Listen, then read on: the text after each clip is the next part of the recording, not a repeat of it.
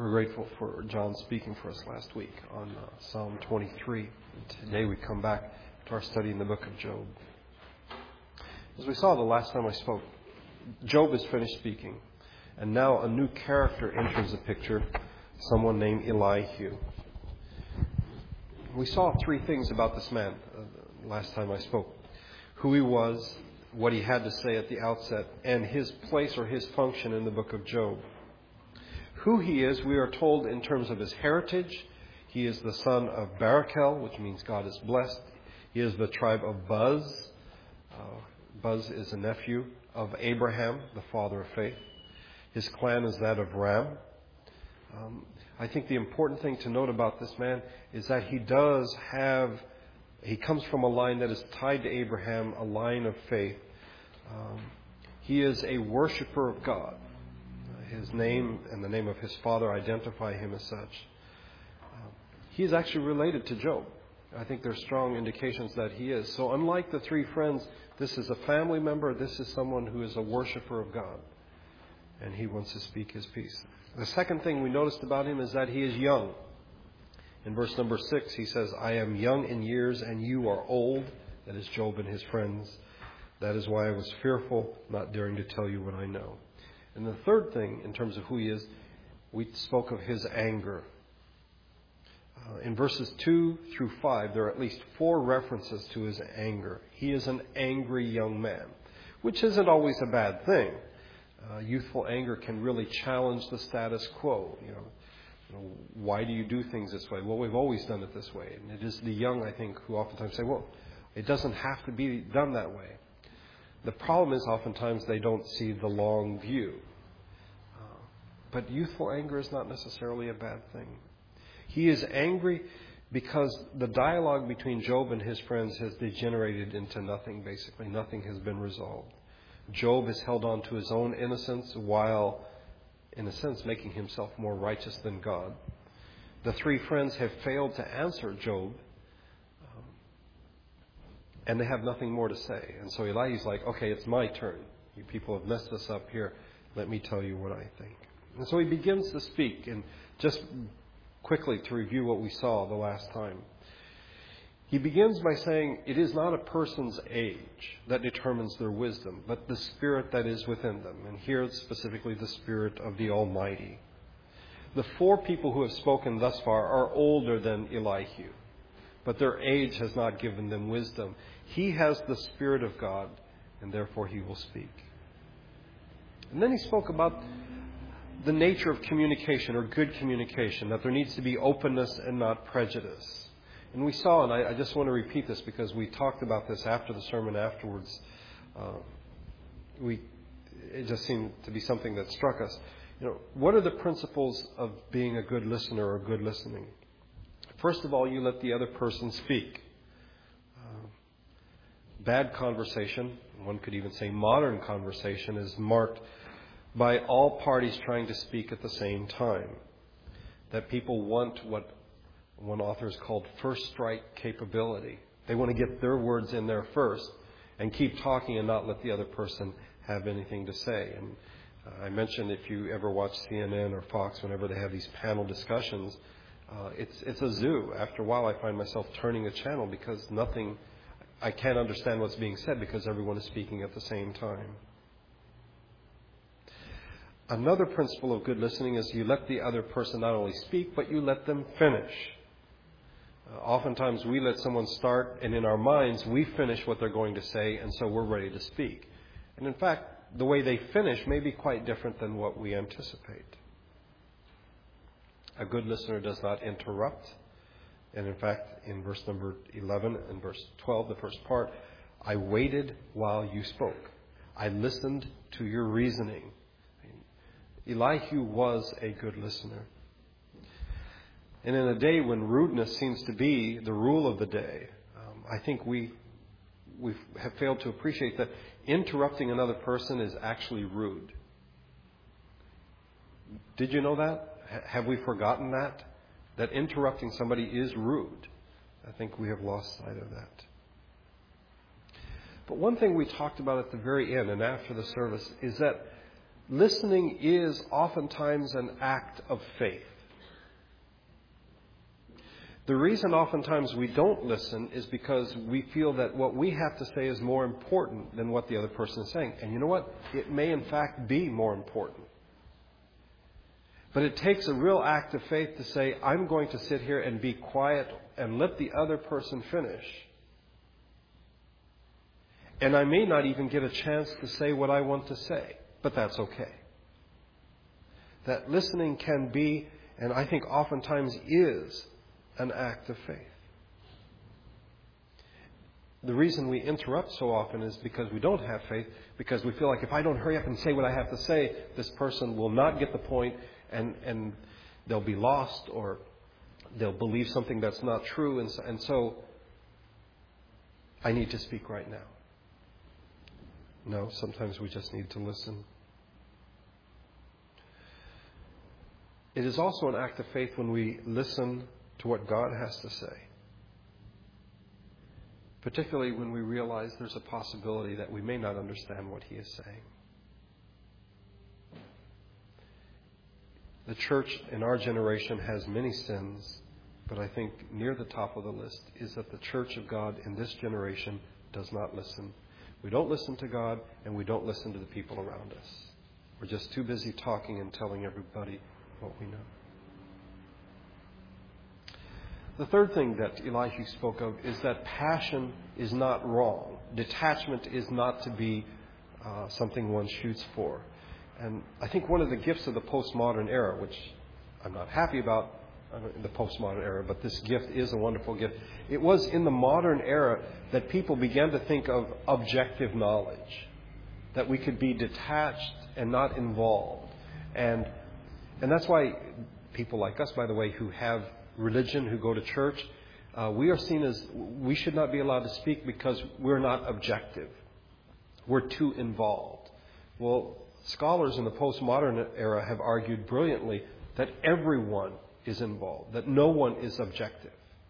And what Job's friends have done, in a sense, is sort of distance themselves from Job and now give these theological speeches. And Elihu's like, I'm sorry. I'm in this with my whole person. I am very passionate about this. I'm going to tell you exactly what I think and not simply tell you something that I've thought about. Uh, my whole person will be involved in this.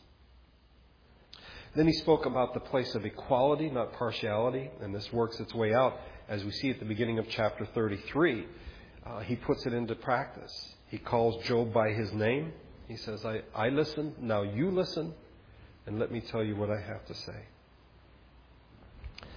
Okay, lastly, then this will be the end of the introduction. There are different opinions as to Elihu's function in the book of Job. Some people see him as comic relief, that he's sort of the buffoon of the whole book. Uh, I would suggest that there are two, two functions. First of all, Elihu prepares us for what God has to say, because God will speak pretty soon. Elihu prepares us for that. Um, what he has to say is not simply comic relief. It's not that at all. What he has to say is important. And this is seen in the fact that all the other friends are given three speeches each. Elihu has four. And these four speeches are not interrupted. He gives four speeches, one in a row. What he has to say prepares us for the coming of God. But I think beyond all things, his function in the book is this Job basically called God out and said, God, listen, I'm innocent. Here, all these things I've been accused of, I've not done this. And if you want to accuse me, then you come down here and accuse me. Had God then spoken, it would almost be as though he was responding to Job's challenge. Instead, the writer of the book of Job has Job calling God out. And then we have these five or six chapters of Elihu speaking and then God will speak. God is free, He is independent, He cannot be forced to do anything, not by our pleas, not by our threats. God will not be forced any, into any situation. When God speaks, it's when He's ready, not when Job is ready, when He is ready. Uh, and I think, if nothing else, this, this is the great value of what Elihu has to say. Um, God is free. He will not be under obligation to any person. Looking at one commentator um, argues, and he's not the only one, a number of scholars argue that what we have here with Elihu, that this actually doesn't belong in the book of Job. And so in his commentary, he actually puts it in an appendix at the end of the book. And this is what he says It is my view that dramatically and theologically, the speeches of the Lord, that will come later, must follow at this point. That is at the end of chapter 31. Our patience has been stretched to the breaking point and cannot be asked to endure another intrusion of human words. I think he's got it completely wrong. Dramatically and theologically, yes, we must wait for God to speak. And yes, our patience has been stretched. That's fine. God will speak when he's good and ready. God will not be forced into action. And so Elihu, I think, does us a great service here by filling up these chapters. They're important things, but if nothing else, filling up these chapters, and then God will speak. God is not speaking simply because he's been challenged. Today we come to Elihu's first speech. It begins in verse number 8 of chapter 33. He begins by repeating Job's case. This is how he understands uh, Job's complaint. Look, if you would, beginning in verse 8. But you have said in my hearing, I heard the very words. I am pure and without sin. I am clean and free from guilt. Yet God has found fault with me. He considers me his enemy. He fastens my feet in shackles. He keeps close watch on all my paths. Unlike the three friends, Elihu takes Job head on. Um, he calls him by name. We saw that earlier. Um, we saw it last week. If you look at verse number one. But now, Job, listen to my words. And he takes on, this is what you said. This is your complaint. And, and now let me answer that. If you remember, the friends always seem to be talking past him, talking in theoretical abstracts about the wicked do this and the wicked do that. What they meant was Job. Uh, Elihu's like, uh, Job, you said this. I heard, I heard you say this. This is what you said. That God had punished him without cause, that he had treated him like an enemy, that he had held him captive, that he had stalked his footsteps. Now comes the answer, beginning in verse number 12. But I tell you in this, you are not right for God is greater than man. Why do you complain to him that he answers none of man's words? Immediately, Job begins by telling him, or Elihu begins by saying, Job, you are not right in this. You are wrong. On this issue, you are not right. And Elihu does something very important here. And that is, he is able to separate the issue from the person. And the distinction, I think, is critical. Job's friends have confused the two. That based on the issue, they condemn the person of Job. And here Elihu wants to make a separation, okay, between the issue of Job's suffering and why God has not answered and Job himself. Elihu sees the issue for what it is. Job has charged God with doing wrong. That's not a small thing. That is what he is going to address here in his first speech. Job, what you've done is not right. You have accused God of doing wrong. Because he tells him God is greater than man. In saying this, he's not simply repeating what we would all hold to, what the three friends would hold to. What he is saying is, you cannot make God in your own image. You cannot somehow reshape God to conform to your own standards. I remember years ago, um, someone who was attending here showed me a bulletin from one of the local churches here, and uh, it, the pastor told a story that uh, apparently several weeks before, one of the women of the church had come to him and said, You know, I'm really not happy about this business of being made in God's image. I'm just not real happy about that. And he said, Well, I want you to think about this that God is made in your image. So she went home and then she came back the next week and she said, You know, I've been thinking about that. And I like that. I like that, that God is made in my image. Well, you know what? That's the nature of being human. That we don't want to be made in the image of the Creator. We want the Creator to be made in our image. And I think it is, in fact, the human temptation to somehow reshape God. First of all, He's infinite, and how do we get our minds around that? So let's sort of cut Him down to size, manageable size. Uh, and Job is guilty of doing this very thing. Years ago, there was a book published called, is entitled Your God is Too Small, in which the, the author argued that people have, in fact, reshaped God so they see him as a policeman, for example, or a Santa Claus. I mean, what they've done, they've done is they've reduced him to something that they can manage. This is what Job has done. For Job, God must answer him when he calls. Job calls, God must answer. And God must justify everything that he has done. Are you this way at all about the telephone? I'm, I think I'm getting better as I get old, older. Um, when the phone rings, do you run to answer it? Oh, I've got to go get it. Somebody's calling me. Uh, somehow, I think that's the way we view God. That God, we're praying now. Come on now, you need to answer us. And, and granted, Job's situation is desperate. He's lost all ten children. I mean, to lose one child is, is, is horrific. To lose all ten of your children. He's lost all his property. He's lost his health. Now he's lost his friends. Yeah, now would be a good time for God to speak. But we must be careful, and Job must be careful. In doing this, he's not right.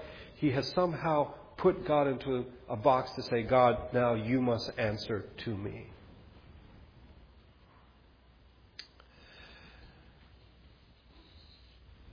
Job has complained that God is silent. But beyond that, Job is saying, okay, here is the form in which you must speak to me. I want a private audience with you. I want the right to cross examine you, and you must answer all my questions. Well, you know what? That's not the way God works, and that's what Elihu wants to communicate to him. In fact, what Elihu tells Job is, you know what? God's been speaking to you all along.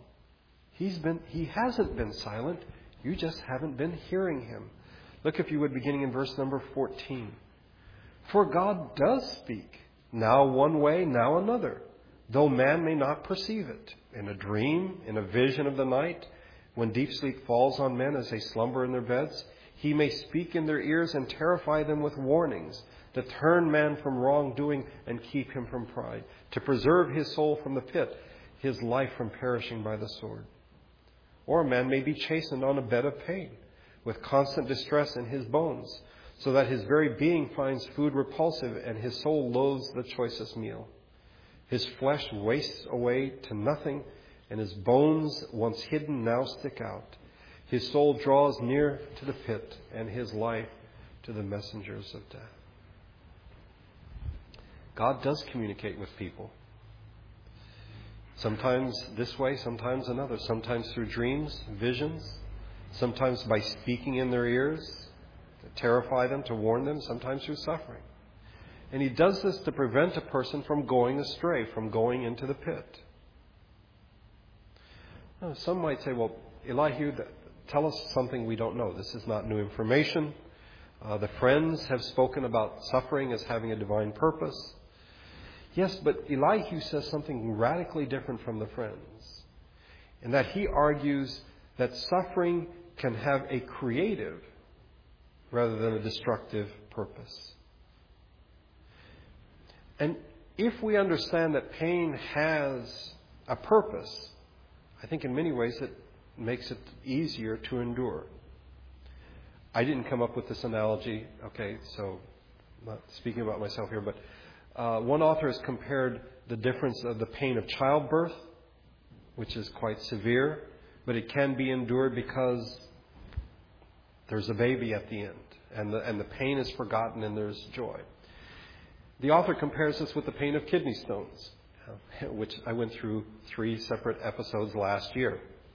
Uh, apparently, having kidney stones and the pain of kidney stones has no creative purpose. Okay, there's no baby at the end. Okay, what you're hoping for at the end is no more pain.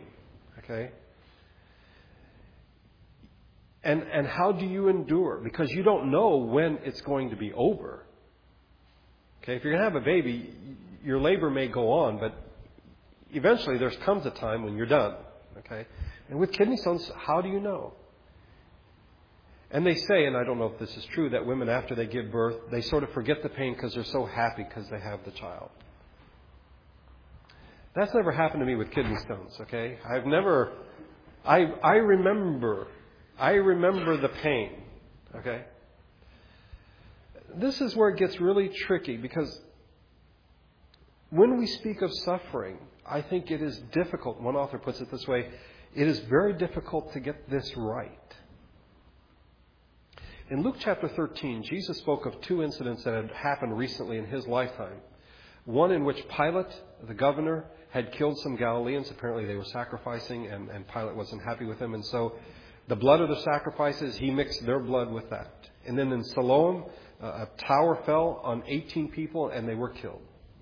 And Jesus says, he rejects the idea that there is a cause and effect relationship between these people suffering or their sinfulness and why they died. In fact, he asks the question Do you think these Galileans were worse sinners than all Galileans?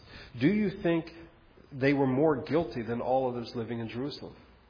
Then, when we come to John chapter 9, uh, Jesus was walking with his disciples in Jerusalem and they see a blind man. And the disciples say, Okay, question, Master, cause and effect. Who sinned? Who did the cause here that he is blind?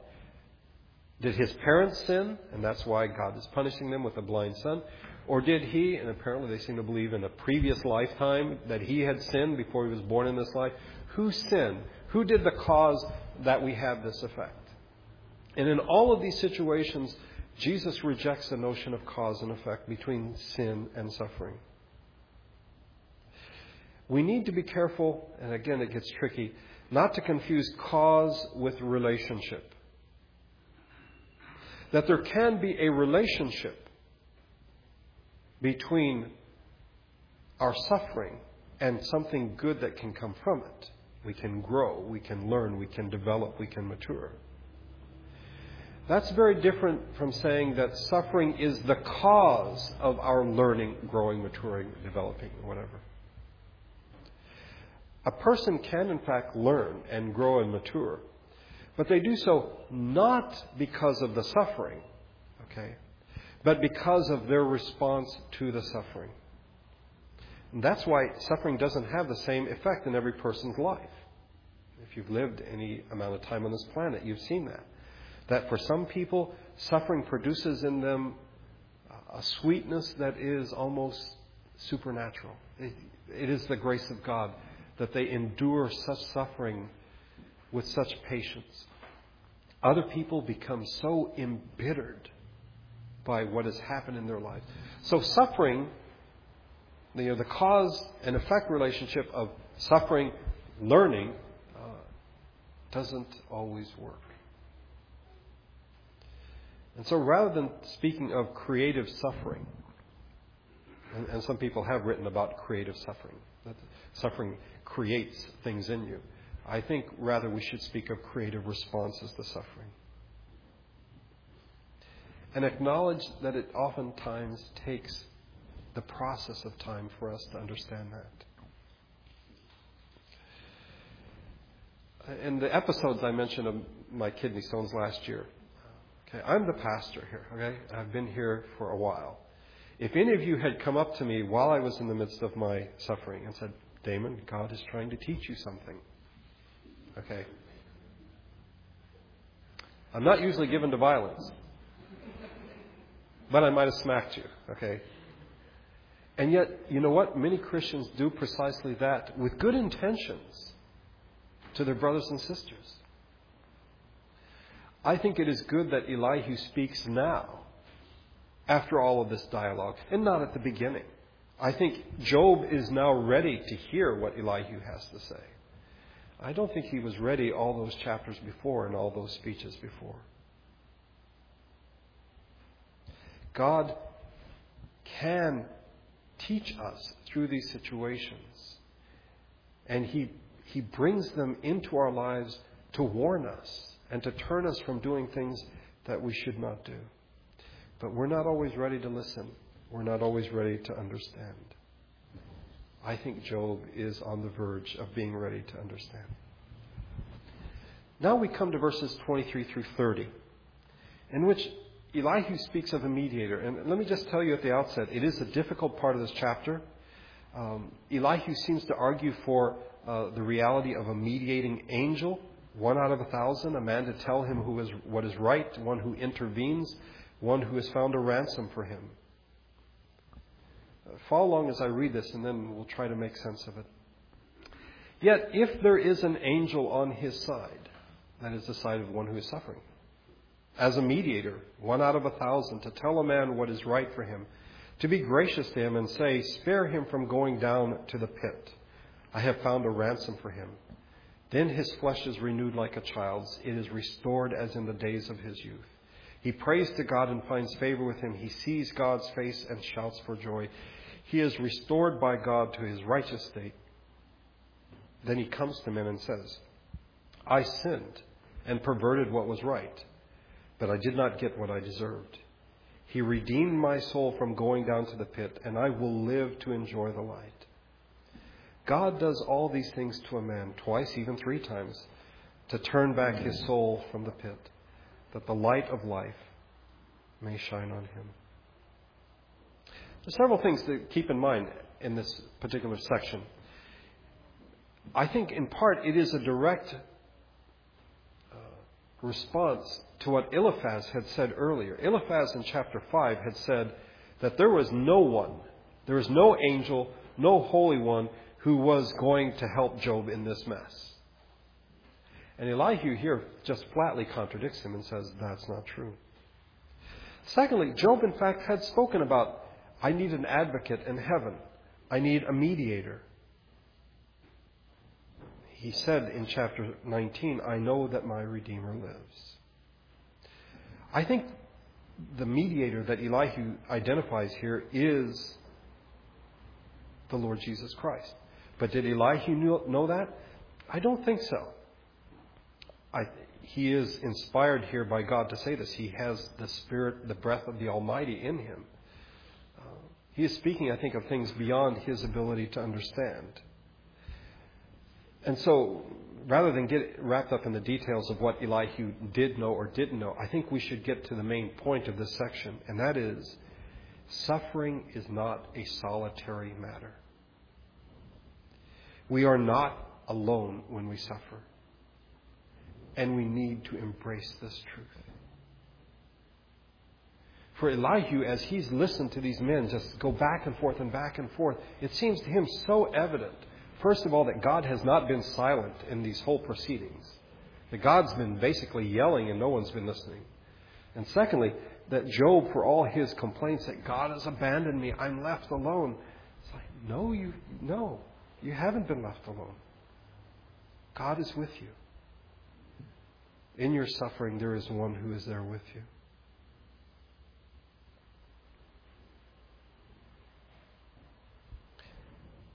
I think that this is something that we need to be reminded of from time to time. And perhaps when other people are going through suffering, that we could remind them in the right time. Because people are not always ready to hear while they're in the midst of suffering. I think Job is ready to hear. Look, if you would, at the last part of this chapter. Verse 31. Pay attention, Job, and listen to me. Be silent, and I will speak. If, if you have anything to say, answer me. Speak up, for I want you to be cleared. But if not, then listen to me. Be silent, and I will teach you wisdom. Job, God's not silent, and you are not alone. Do you get that? I'm not done talking. Job, just listen, Elihu tells him. But understand that God is speaking. He's not silent, and He's there with you.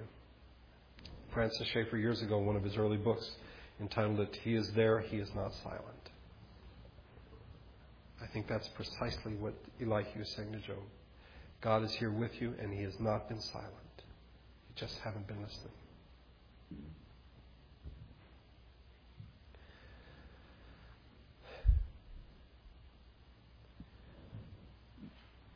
There are times when we need to know this. I think we need to know it all the time, but oftentimes in the midst of darkness, that's when we're most likely to forget these things. As I said, Elihu spoke of a mediator, one in a thousand, someone who had found a ransom. He's speaking of Christ. Does he understand that? Perhaps not. We have the benefit, the grace that we live after the fact, that God has sent his Son into the world one in a thousand. That is a unique one. Someone to provide a ransom and to, and to pull us out of hell and to provide us salvation. And today, as we have communion, we remember precisely that, that Jesus gave his life for us. Let's pray together.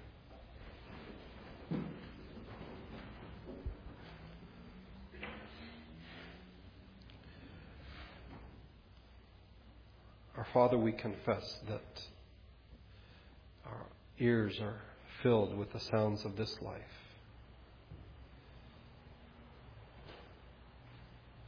Silence is something that people no longer even desire. We even need background noise just so we can think, it seems. And as a result, oftentimes we do not hear you as you speak to us when things are going well, when things are not going well. Oftentimes, you seem silent to us. May we be reminded also that you do not leave us. You have promised, I will never leave you or forsake you. And as we go through the good days and the bad days, through the times of joy and the times of sorrow, you're right there with us. You never leave us.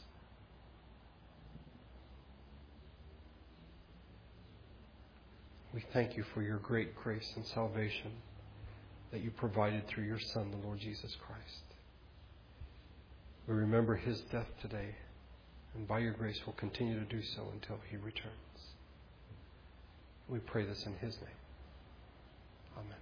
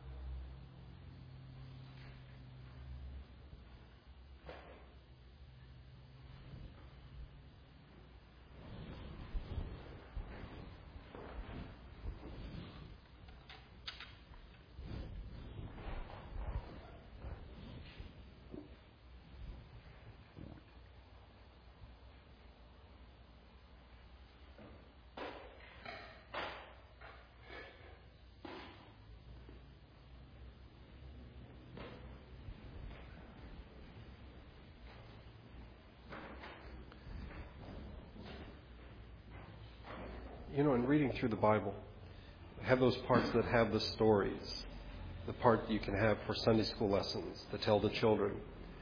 Then we come to the epistles, or we come to, let's say, part of Exodus and Leviticus, where you have all the rules and regulations. It seemed very didactic and just a lot of information.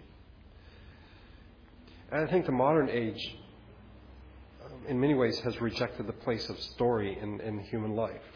But, but stories are really important to us as human beings. And I think today, what I want you to keep in mind as we have the Lord's Supper is that these two elements that we have tell a story. This isn't simply ritual, uh, there's a story here. And it is interesting that as, jo- as Paul is writing to the Corinthians, it's the passage that we read when we have communion, he tells the story of how that Jesus, on the night he was betrayed, gave thanks, and he gave them these elements. There is a story here. This isn't simply information, this isn't just a ritual, something to keep in mind. There is a whole story behind this. I think something that we should keep in mind. The Lord Jesus, on the night he was betrayed, took bread, and when he had given thanks, he broke it and said, This is my body, which is for you. Do this in remembrance of me. In the same way, after supper, he took the cup, saying, This cup is the new covenant in my blood. Do this whenever you drink it in remembrance of me. For whenever you eat this bread and drink this cup, you proclaim the Lord's death until he comes.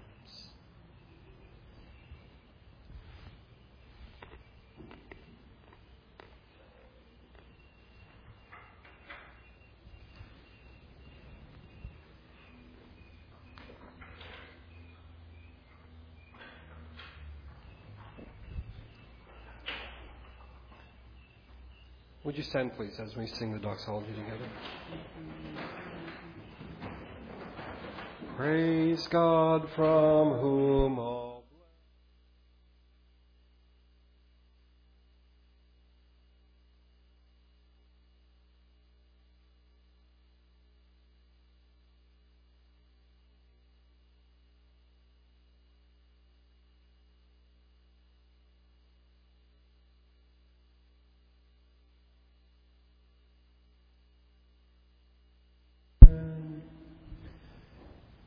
May the grace of the Lord Jesus Christ and the love of God and the fellowship of the Holy Spirit be with you all. Amen.